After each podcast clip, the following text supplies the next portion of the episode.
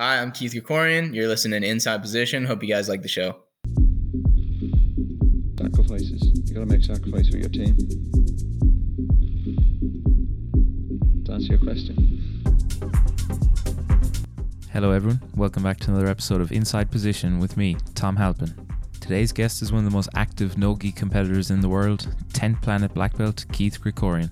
Keith has a load of experience the last few years competing in some of the highest level no-gi tournaments in the world, so it was great to chat to him today about his jiu-jitsu journey so far. We had a great conversation about everything from 10th Planet Jiu-Jitsu to wrestling and also the ups and downs that he's experienced. I hope everyone enjoys the show. Don't forget to give us a like or a positive review and also subscribe for more if you haven't already to avoid missing any future episodes. So here we go with another episode of Inside Position with Keith Krikorian. Hey Keith, thanks for coming on the show. no problem, man. Thanks for having me. I want to start off just kind of talking about how you got into training, and I'm wondering, did you actually start off training at the 10 Planet Gym, or did you end up moving there after? I started out just at like a full on. It was like a boxing. Um, it was at the gym was actually called the boxing club. It was mainly boxing, but they had like you know kickboxing. They had jujitsu. They had Muay Thai, all the stuff, right? But I just did boxing just because I liked it. I thought it was like eh, you know, uh, this is the only thing I wanted to focus on when I was really young. And then uh, eventually they got me to start jujitsu. It was, I want to say, just like an un- unaffiliated Gracie school, something or something, maybe. Like it was Gracie something. I, I don't even know. Um, so I was in the gi for like six months, maybe. And then uh, the gym got sold or bought out by gym that later became 10th Planet, but they brought in um, Boogie, like a 10th Planet coach. So I was only non 10th Planet for like six months, maybe maybe eight months, you know. And then it was from there on, it was uh, all ten Planet. Like ten Planet is known for having a very kind of different environment to a lot of other jiu-jitsu gyms. And I was wondering, like, as a beginner or someone who's new to the sport, how would you find that, you know? Mm. Yeah, no, it, it was, it was, I do remember there being like some, you know, minor differences, right? Just like in the, um, the class structure, the, obviously the techniques and stuff too, it being gi, you know we had like the head coach was like a Brazilian guy. He was really really cool. You know, uh, he would tell stories about like you know how he came up and how different it was. You know, and he was mostly no gi. We kind of do a little gi, I remember, but it was less you know rigid. The class structure was less rigid. It was more like you know it felt it was like more it was really fun for me to be there you know um, as like a kid because i liked like the less like strict you know class structure and then the 10th planet one once we had like our boogie the 10th planet coach come in. He he made it strictly 10th planet, and uh, I really liked that. That was my favorite, just because it was like, oh, these techniques are like really cool. They apply. They're like kind of like a lot of them are like wrestling based, you know, like um, leg ride stuff. The even like the like dogfight stuff, the half guard stuff. Like it's all wrestling applicable. And I was like around high school age, so I was wrestling at the time, and I thought it was just so cool. And and Boogie was just like one of the coolest dudes I'd ever met. So I was just like, man, this is awesome. That's funny that you say it was almost like similar to the wrestling because when I think of 10 Planet, I think of skinny, flexible guys doing like yeah, yeah. pulling guard, rubber guard. But now that I think of it as well, like even Eddie was saying, the Twister kind of came from his wrestling base and everything. So how did you find like translating the wrestling experience into the grappling experience then? It was good, man. And you're right. Like a lot, there were there are obviously a lot of t- ten planet techniques, you know, uh, that don't work in wrestling. But like Eddie was actually, yeah, like you you mentioned, he kind of he developed a lot of his his techniques from you know uh, when he wrestled in, in, I think like high school maybe or maybe he was a middle school wrestler I forget. But um before I started wrestling I had kind of just like a random there was a just like just a gnarly randomness to my game. I didn't really know anything. I would just learn I would piece together like the few things that I had learned at each class you know um, and I would try to make it work somehow.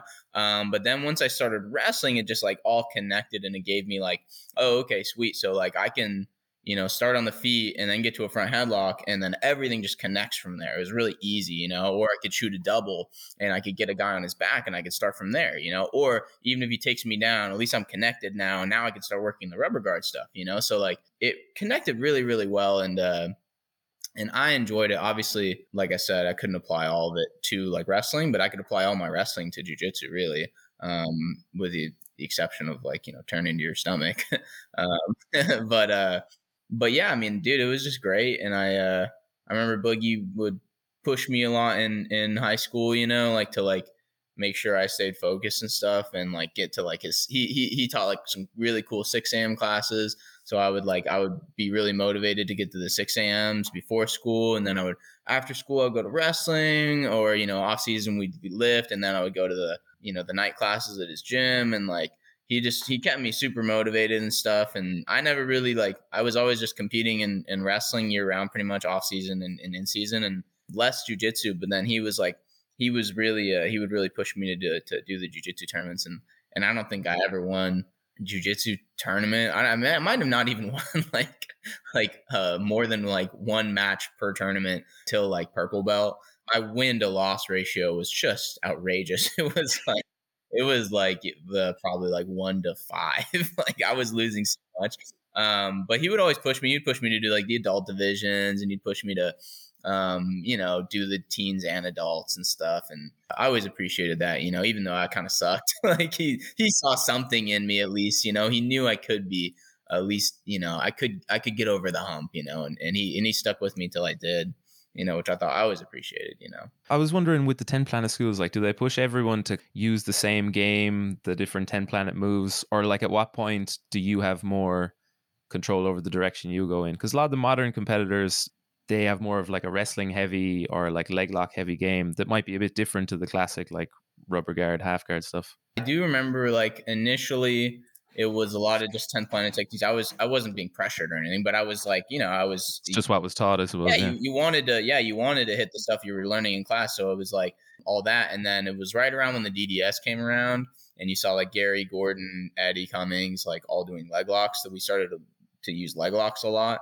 And uh and that just added like, you know, a whole different element. Like like I had never really even thought about, you know, it was all like closed guard. It was all, you know, initially for me, it was all closed guard, and half guard. I didn't do a whole lot of like butterfly elevation to like Ashi. Certainly didn't do any like single X or X guard or anything, you know, and I didn't know what honey hole was or 50 50 or all these all these things. I barely knew like what a heel hook. Well, I didn't know the difference between an inside and an outside heel hook until like until midway through purple belt.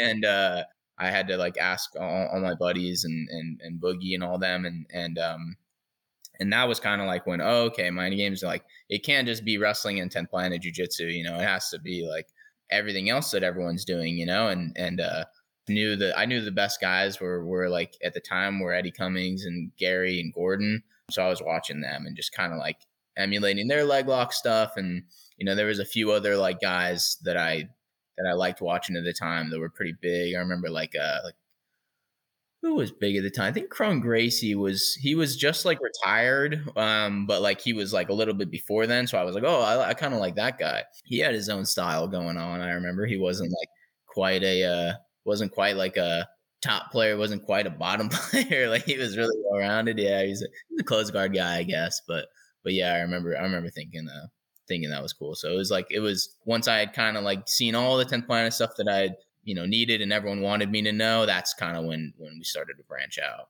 And how was it training with eddie? How does he come up with the crazy names for the techniques and all these different things? He's definitely a unique character in the sport but i think one of the best things he has is just the creativity that he gives everyone. He has an open mind with a lot of different techniques. I was wondering what you learned from training with him throughout the years to be honest i maybe only trained with him less than 20 times because he was in la so it was like not hmm. far, mm. but you know, it was like a high school kid. So that's like that's like the other side different country. Yeah, exactly. um, so I would go every now and then with Boogie and did little tournaments up there. And you know, they were they were big tournaments at the time. I remember like um EB they were the EBI qualifiers. So I would go up and watch my friends do those. And how he comes up with all the names is probably you have to ask him. I have no clue. Um, and uh, and it, like his I don't want to say his teaching style, but like his learning style. It's like very open. Like like you said, it's very creative. Like he's willing to like look at a move that might have like a one percent success rate because you know uh, one time out of ninety nine or hundred. I mean, it, it's it's gonna work, you know, and uh, and that's enough for him, you know. So like if it even has that little slim chance of, of working, then it's worth knowing, which I think is cool. And I don't think a lot of instructors would see it that way. I don't think they would they would be so open minded. They'd be like, well, hey man, that's not there's that's not going to work. You know, it's like, well, it's not going to work a lot, but it might work, and um, because it might work, we should probably know it. You know, And uh, I always appreciated that about 10th planet because I mean, you know, dude, like the moment that you don't see something coming or you like you you think that this guy's only going to do that is the the moment that he catches you with something you weren't expecting, you know? So it's like it's it's good to expect the unexpected in a lot of ways and and like the techniques, some of the techniques that that guys would show Eddie or that Eddie would show or were like techniques that you know you wouldn't see very often, but when you did, at least at least you know, like okay, I I, I probably got to look out for this, you know. And then train in San Diego, like there's so many good gyms there. Would you do much cross training around, or how has it been having your jiu-jitsu journey in like basically the mecca of jiu-jitsu in the world at the moment? Yeah, it was really cool. I didn't. I mean, I, we would cross train every now and then. We'd go to like um we'd go to Alliance. I've never been to Atos. Um, I've never been to AOJ. I've never been to Cobrinha's. I've never been to a lot of these gyms. We would just get a lot of visitors at our school. We would, and like the cool thing about San Diego, 10 Planet San Diego, is like you have so many great dudes to train with like all the time. It's such consistently, I guess like the class numbers are so consistent that like there's at least a few like solid dudes every single class. So like you wouldn't i didn't really feel pressured to go to too many places because i was constantly getting my ass kicked you know and uh, and i was like man how you know why would i even need to to uh to get my ass kicked somewhere else if i could barely hang here and and uh and i, I thought that was really good you know um obviously uh i get great training with with with pj and geo um so like and they they own school or they they ran schools so like i would go there and i would you know I would so I would it wasn't just at San Diego. I would go to PJ was at Spring Valley, Geo was at Oceanside, and I would go up up and around there and and get a bunch of different looks that way. So um not as much I still I guess that's not cross training, but like, you know, getting getting around to to to different gyms and stuff, you know, and uh just dude, I mean, there's so many gyms over here. Like I'm even realizing it now um just coming from the East Coast right now, like like it's kind of hard to find sessions on the East Coast sometimes, you know, like you got like, you know, look around, keep your eyes open. But out here, it's dude, there's like too many. I have to like turn people down, train, you know, which is which is like a good, it's a good problem to have, you know. Um, and it's just it's it's it's really really cool, you know. Like regards competing, you were saying there a minute ago, like you not struggled, but had a lot of wins and losses up to purple belt. Was there something that changed then? Because the last few years, you definitely had much better results, high up in the rankings, for whatever they're worth. and uh, was there something that changed to kind of help you have a bit more success in competition or the way you thought about it or what kind of went on there? I mean, dude, just like the experience competing a lot, you know, it was something I got in wrestling. Like I was I was mentioning earlier, you you get you know, you get 40 matches per season, which is like good, but then, you know, it's really in the off season where you go to a, you know, you, you pay, you know, 5 bucks to do freestyle, 5 bucks, you know, and then it's like oh, uh, it's three bucks to do. Sorry, well, you pay like five bucks to do folk style, which is like the high school style, and then you pay like you'd be like, oh, dude, and you can pay like three bucks for freestyle and two bucks for Greco and get like 10 more matches. So it's like, all right, cool. So you would get like 15, 20 matches in a day and all different styles. You'd, you know, finish one match and they'd be calling you on another match and you'd have to do Greco. And um, then, you know, you'd have to go to the other man, do freestyle. And like, I just thought it was really good to get like the the reps, you know, and I would oh I would lose all those matches. Like I would lose. Like I would win I would win like maybe one folk style match or one freestyle match just off like, you know, like just like flipping a guy over and not even knowing what I'm doing, you know. But the experience was really good and I just love doing that. And so I started to apply that to jujitsu and I just was like, all right, well, it's a little bit harder. It's a little bit more expensive because like, you know, a knob was like 80 bucks, you know, we had like we had all these tournaments. You probably wouldn't know any of these, but like we had like Subcon and Grappling X and and all these like little tournaments. Um, they were all just you know smaller tournaments, and they were a little bit more expensive, but you could still get matches. So I would just I applied like like the same logic that I use in wrestling to get better. I applied to jujitsu, and it's funny because like in wrestling, I didn't really get good until my senior year.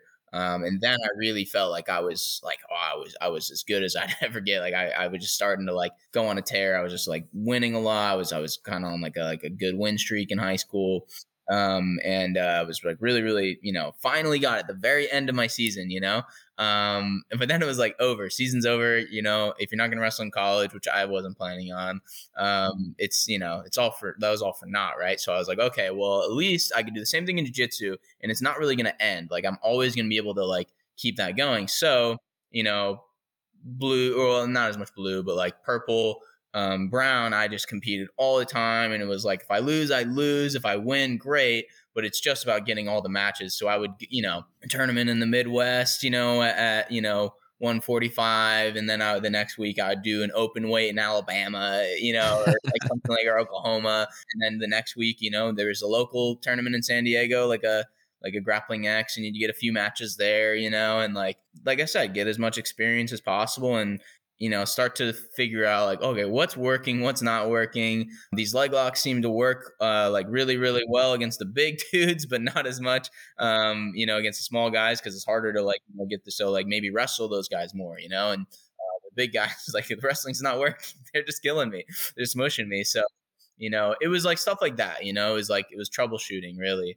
I wish we had wrestling in Ireland. Actually, I always feel like if we had wrestling in Ireland, it would have helped me a lot. Like I feel like I'm at a disadvantage to a lot of the Americans starting off, but at least now over the last few years, starting to get like a little bit better overall. It's crazy you saying that because you've had so much success at like ADCC, which is like a like a wrestling tournament. You know, man, I'm I'm happy Ireland didn't have wrestling. Otherwise, it might be destroying all of nah. us. Um, but you guys don't have any wrestling at all. I kind of assumed you did. Nothing. Wow. I think there's some really old style like collar and elbow wrestling, but like yeah boxing is like big here, so that's the kind of classic sport. Like wrestling is almost seen as dirty. What helps someone who comes from a bit of a wrestling experience translate it into jiu-jitsu? Because I see some guys who are impressive wrestlers go into like more grappling, submission grappling sports. Some of them can't really translate it much, and others have like really good success.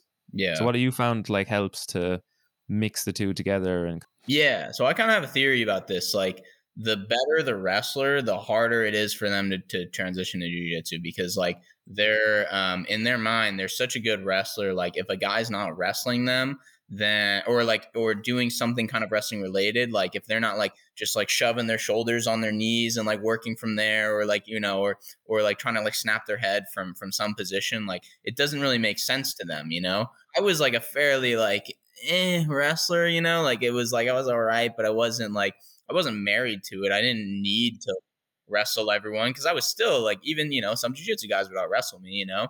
So like I was more willing to throw myself into the fire, like the jujitsu fire, so to speak, like playing playing bottom against guys, and I was fine. You know, I didn't have to be on top. I didn't have to get to a front headlock. I didn't have to double leg you. I at least had that in my back pocket, but I, I could throw myself into like the you know the harder part of it, which was obviously the bottom game, the leg locks, um, and and stuff like that. And you know, you you kind of see it with like you know certain mixed success level wrestler. Like I like obviously Nicky Rod's a way better wrestler than me. He's like amazing and stuff, but like he didn't wrestle at a crazy high level or anything. He was he was um there's a lot more to Nicky Rod that makes him great, but like a big thing I think was was like he wasn't totally married to it. He could he could uh you know he could learn he, he was willing to learn a lot of uh, other parts of jiu-jitsu which like I think some of the the wrestling guys that like think they can just hop over to jujitsu now, you know, uh, or at least the high level ones, you know, think they could hop over to jujitsu and, and, and have the similar level of success. It's like we saw Bo Nickal and, and Gordon, like Bo didn't really try any jujitsu with him, you know, he was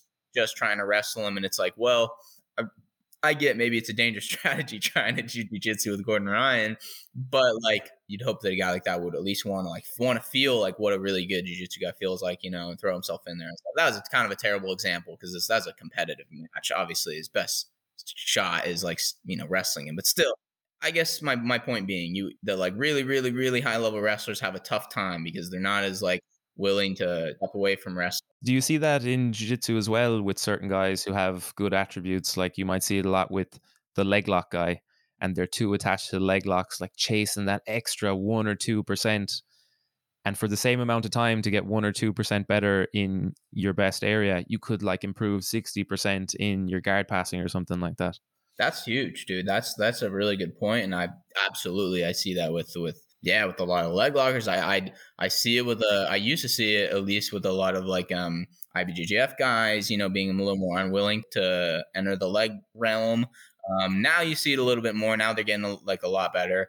Like, what's your process for finding areas that need improvement? I mean, I basically just try to see like what what I suck at, you know, what I'm losing, you know, at, or what I what I'm getting caught with in the gym. I'll find the guys who are like best at that thing and then i like just i just work with them on that you know obviously like still making sure that i'm remembering to like work like uh, the back stuff and like the leg locks and the stuff that I was like already fairly decent at, you know. More from Keith in a moment. I just wanted to quickly mention a new Patreon site that I just started recently, where I'm sharing all my best jiu jitsu techniques, tactics, and ideas with new videos out each week. It's something I've really put a lot of thought and effort into as well in terms of quality and the structure of it, where I'll be releasing weekly in depth videos, and each month will be based around a different area of the game that I've been working on every day for the last few years. So if it's something that interests you, I'll leave a link in the description. You can check it out, and I'm sure I'll be able to help everyone improve their skills on the mats. But for now, let's get back to the conversation with Keith Krikorian.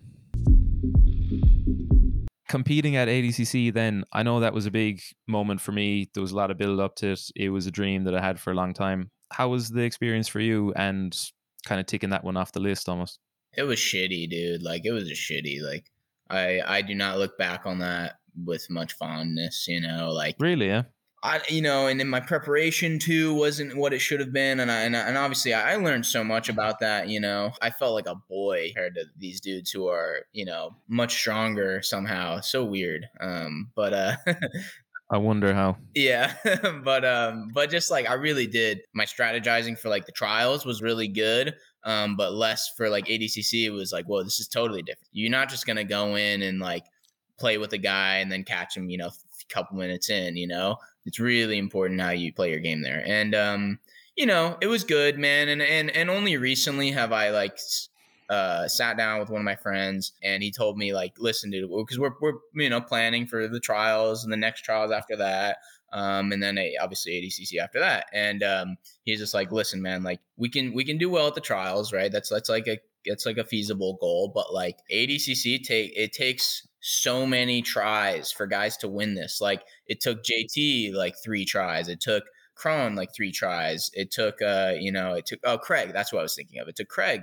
Uh, and I don't think he's even won it, won it yet, but it's taken him like three, you know, and then and they all get smashed at first. Like it's like a really common thing that even the really really good dudes get smashed right, like at their first ADCC ADCC foray, and then after that they have like a little more success. Maybe they make it out of the first round, maybe they get smashed again, um, but then like the third and fourth time is really when you see like them kind of like figure it out and get get consistent results or like you know like good good results and stuff. And so i can't just look at it in the short term. Like i can't be like oh i got my ass kicked and like feel sorry for myself. It's like okay like yeah you got your ass kicked. That doesn't mean that like you'll never uh that mean doesn't mean that you suck. It doesn't mean that you'll never be good again or like that you can't have success later you know and um that's what i thought was i was like all right well if i can't win it now it's like i'm never gonna win it. But that's looking back that's just a silly that's a silly uh thing you know and um i'm in it for the long haul man like i'm on a long game you know i might not have success this time or next time or the time after but like long term like down the line like i know i can get there and i know it, it's it's feasible and um yeah it's embarrassing losing and it sucks and it's like obviously we're competitive we want to win and we want to like but it's also like it's really useful to lose i guess like if you if you look at it the right way if you respond the right way you know like What you mentioned about being in it for the long haul, that's a really good idea to take away from it. The time I did ADCC, I wanted everything to be perfect, mm, you know, and I thought that it's because I was taking it seriously. And I was, I was taking it too seriously. But mm, it's almost like by wanting everything to be perfect, it's like I was admitting to myself that if it wasn't perfect, I wouldn't win. Yeah The biggest takeaway I had from it was probably how I thought of myself. And finally, I thought of myself as being at a high level. Funny enough, that made my skill basically double as well. Funny the connection that you have between your skills and how you think of your skills as well. no it's that's true right And how was it competing against Buchecha? What are you thinking as you're stepping onto the mat for the first round of the Absolute? I was like thinking there like there's got to be a way for me to win this. like there has to be a way. Like I know that Buchecha like uh, has like cardio issues, you know. So I was like gonna push him and like or at least try to. And uh, the problem was like he that day he had only had one match and was against Kaynan. He didn't have to have a third place match with Cyborg. So I was like, fuck, that would have been a really tough match. He probably would have been more tired. So that kind of hurt my chances. It hurt my confidence right before because I was like, fuck, this guy's kind of fresh and like he's not going to use he's not going to try to use a lot of energy like if he doesn't have to so i have to make him you know uh, use all this energy and i was like thinking just be annoying like be squirrely you know like like be like um you know hard to pin and just kind of frustrate him, you know, even if I'm getting my ass kicked, just kind of like, you know, get him moving. And um, it, I guess it kind of worked a little, but like, I don't know if that's the best strategy hindsight. You mentioned the different losses that you've had, and I'm wondering about how you balance having the big wins and the big losses because you've had a lot of big wins as well. How do you find the balance between maybe not getting too excited and maybe not getting too down yourself? I don't know if you're hard on yourself when you lose or how's that experience Yeah. managing the two? I, it's exactly what you just said. Like it's it's either way, it's not letting anything any result get to your head. You know, um, Mm. you might have just had a good day, you might have just had a bad day. It doesn't mean you're a different person or that you're like a worse or better person. You know, it's really important, I think, to like control your your opinion of yourself, right? Like like you Mm. cannot be talking down to yourself, but you can't Yeah. be telling yourself that you're the greatest person either, because like that's when you're going to Mm. stop working as hard. Yeah, I'm I'm historically uh like you know, not I wouldn't say like a bad loser. I'm not like, you know, like pushing guys after I lose or something, you know, but like but like I am hard on myself. Like I get I get depressed and I get like and my my opinion of myself is just like, you know, a little lower after I lose because you know, it sucks, dude. It's it's like it's tough when you dedicate like all your time and all your energy to this one thing and then it doesn't pay off. You're like, well, if that was like if I already if I thought if I think that I did everything I, I needed to do and I still can't win, like that's discouraging, right? But like I said, you can't be too hard on yourself. You can't be like constantly talking down to yourself or like talking negative. Um, but you also you cannot tell yourself like that you're the the greatest person in the world. Like confidence is good, but like overconfidence is obviously like detrimental, you know. So so it's finding that balance. It's just like it's like kind of maintaining neutral, you know, and like it's a really hard thing to do, especially like and I mean I don't know if I don't know if, you know, everyone deals with this, but just like actually I'm sure everyone deals with this. I know it. It's like like um like when you're when you're winning, it's like you know people are like constantly congratulating, you, telling you like oh you did amazing, oh you're you know so good, whatever. Um, and when you're losing, it's kind of like you know maybe like the the public perception of you is that you suck or like that you know whatever like like that's you know it happens you know and uh you can't look at either way like you just can't look at it like just because someone says it it's true you know it's it's um you have to be secure with like who you are you know and know that like man like people might be saying i'm great but like i got a lot of like there's a lot of things that i need to work on you know and there's a lot of there's just a lot of self-improvement you need to make you know and and if people are i don't know people don't really like sh- I, i'm sure they're not shitting on us constantly right? But like in your head it's like you think just like the world's out to get you or whatever and it's like no no you're you're human you make mistakes you lose you you try your hardest and you still fail you know and that's just you have to be able to accept that you know do you deal with that a little bit you know you we kind of mentioned earlier Some of the things that would help me would be just taking care of never putting yourself down, you know, because that can get into a bad habit. The biggest time I noticed it was probably the day I got my blue belt. My skills increased about 20%. Like I was submitting people in the change of one day, I was submitting people that I had never submitted before. I was not accepting passes against people that were that were passing me easy that's before. so funny and it's it's purely because I thought of myself different. But that shows how important the different self image is. Like, so I just try and take care and try and notice when I'm putting myself down a bit too much.